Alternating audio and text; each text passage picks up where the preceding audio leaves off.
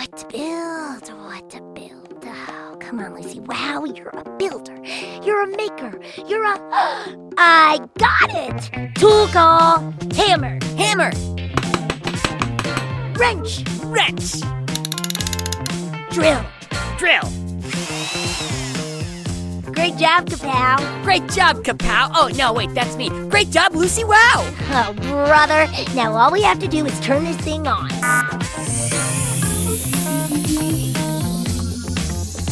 Let the show begin.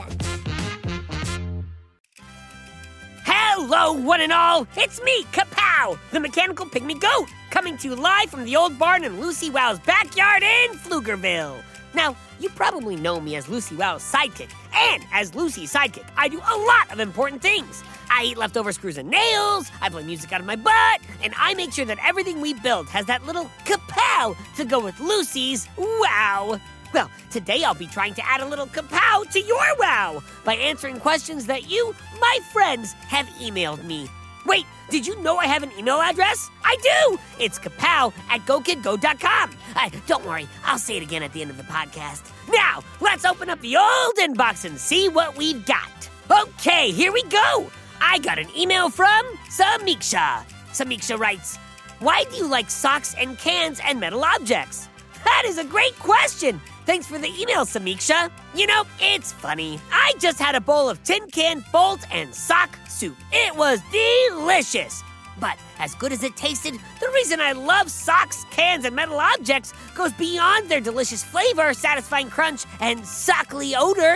You see, I love to build and invent, and the better I understand what I'm working with, the better I can build with it.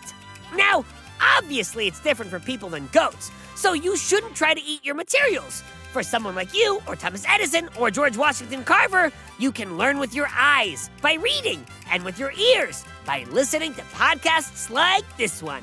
But for Mechanical Pygmy Goat like me, I learn best when I ingest. Speaking of, I think I'll have one last slurp of tin can bolt and sock soup.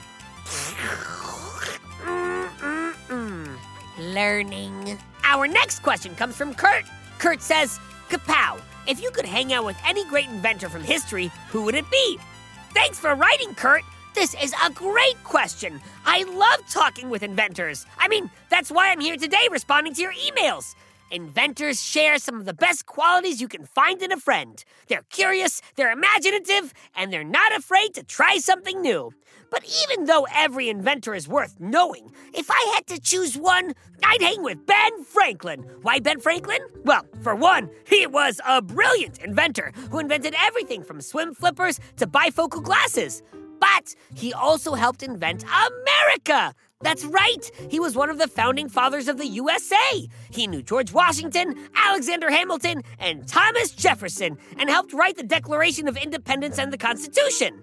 But he's not only an American, he also lived in Europe for years, spoke multiple languages, and was famous everywhere he went for being the life of the party. So, yeah, I'd love to hang out with Tesla or Maria Beasley, but there's only one inventor who flew kites in the rain, and that's why Benjamin Franklin is my choice for a hang.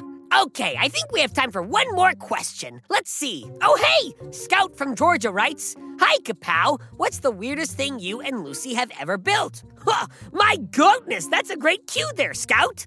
Let me start out by talking about the word weird.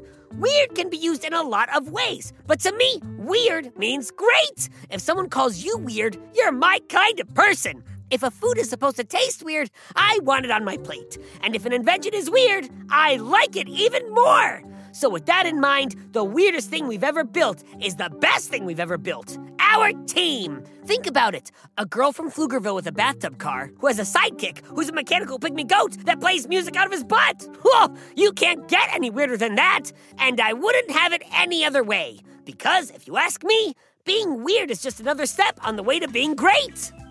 Well, folks, we've come to the end of another Kapow's Power of Invention podcast. Come back tomorrow when I'll be covering more inventors and inventions. And while you're waiting, you do realize there are just a slew of shows that take place in Pflugerville, right? It's true! There's Bobby Wonder, who's trying to protect Pflugerville from Mighty Mila, and Lucy Wow over in the Big Red Barn, inventing all sorts of cool stuff with her mechanical pygmy goat Kapow. Hey, that's me! Lucy goes big, and then she goes bigger! Oh, and if you like strange and spooky stories, you should check out R.L. Stine's Story Club. That's a real winner. I'm in the club, so I get to hear all the stories. And you can too! Keep on the lights, folks!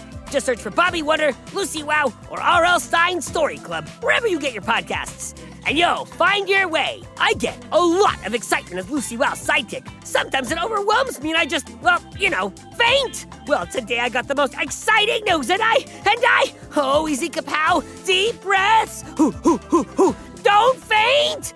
I'm on a t-shirt and a hoodie and a sticker, and God, I'm famous! The most famous mechanical pygmy goat to ever live! Go to GoKidGo.com and check me out! Lucy Wow merchandise is now available, and you know you need more Kapow in your life. Until next time, this is Kapow signing off. Go Kid Go! Yeah, and before I forget, my email address is kapow at gokidgo.com. See, I remembered to say it again at the end of the podcast.